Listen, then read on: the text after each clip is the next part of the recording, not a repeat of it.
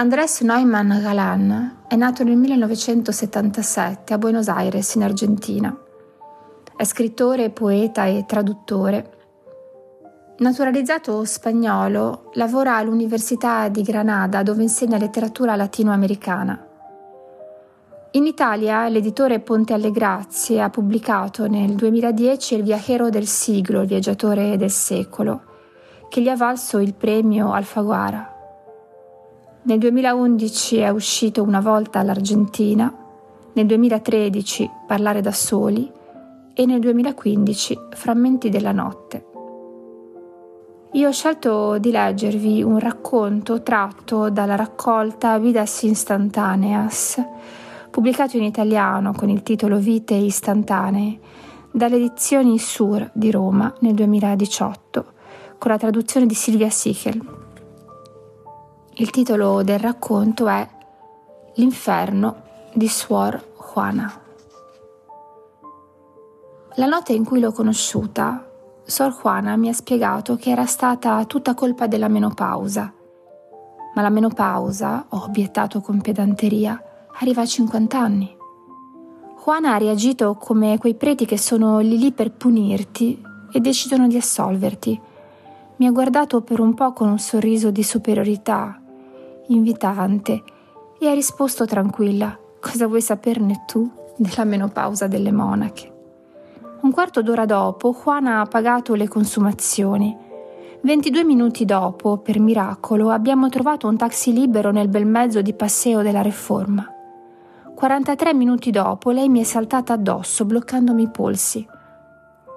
A quanto mi ha confidato, Juan aveva perso la verginità con un frate biondo una settimana prima di lasciare il convento. Per essere più precisi, diciamo che aveva perso la verginità con sei o sette frati, non tutti biondi, a 39 anni. Era bastato, per usare le sue parole, provarne uno per volerli tutti, tutti, tutti. La ripetizione non è mia, ma di Juana. Lei lo raccontava così, con gli occhi chiusi e le gambe aperte. Non appena aveva capito che non sarebbe mai più stata degna agli occhi del Signore, e lo aveva capito subito, Juana si era lasciata crescere i capelli, aveva trovato lavoro come commessa in un negozio per animali e dedicato tutto il suo tempo libero, tutto, tutto, tutto, a fornicare con uomini di ogni età, razza e condizione.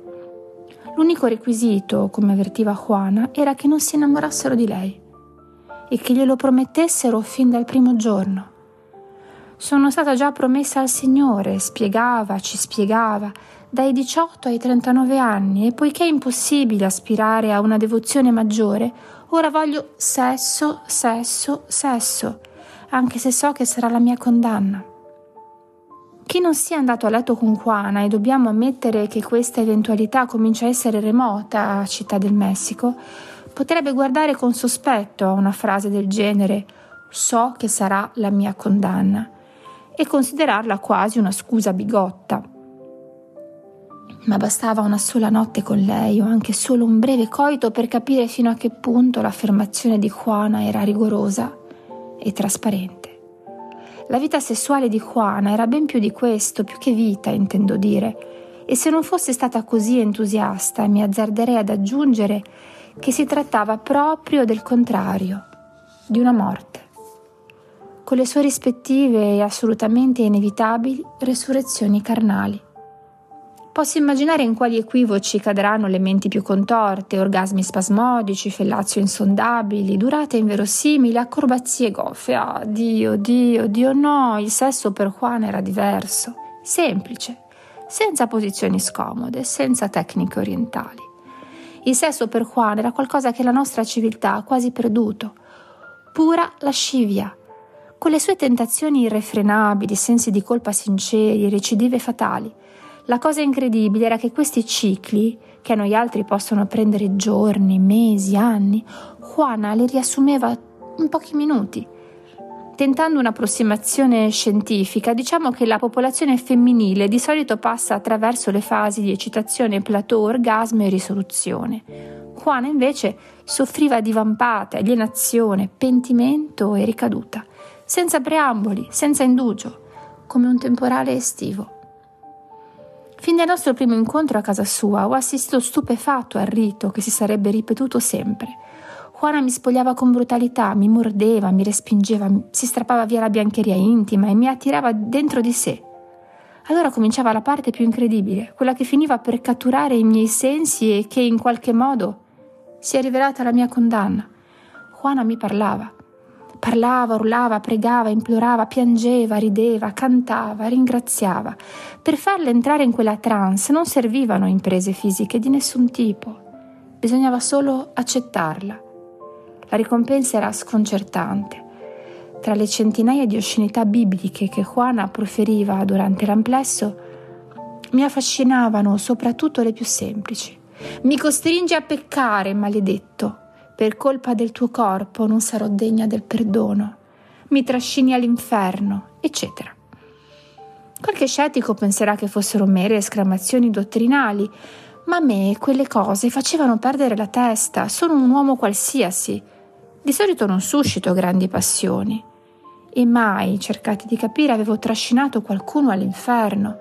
Il mio dramma era questo, continuare a scopare dopo Juana?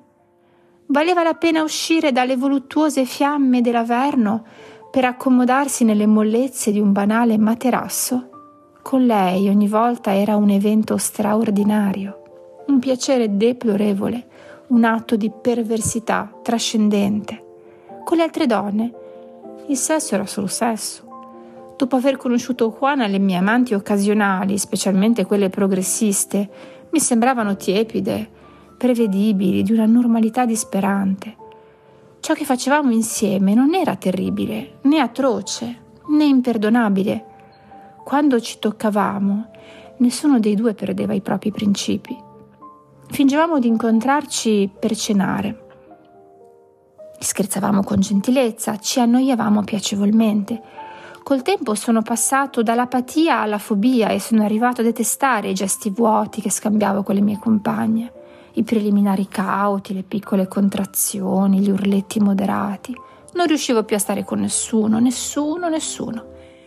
L'ultima notte che ho passato a casa di Juana, lei era vestita come sempre, gonna ampia e scarpe vecchie, spettinata, struccata e aveva la pelle d'oca. Quando si è tolti i vestiti e ho visto di nuovo il suo sesso peloso, non ho potuto fare a meno di baciarle e sussurrarle all'orecchio mi sono innamorato, Juana. Lei ha immediatamente stretto le cosce. Si era gomitolata sul divano, ha alzato il mento e ha detto: Allora vattene. Me l'ho detto in modo così serio che non ho nemmeno avuto la forza di insistere. E poi ero io che avevo infranto la promessa. Mi sono rivestito, mortificato. Mentre attraversavo il salotto invaso da crocifissi e madonne, ho sentito Juana che mi richiamava mi sono voltato pieno di speranza, l'ho vista venirmi incontro nuda, camminava svelta, si vedeva che aveva freddo ai piedi. Mi ha guardato negli occhi con rancore e compassione insieme. Non si può andare all'inferno per amore, mi ha detto. Poi si è spenta la luce.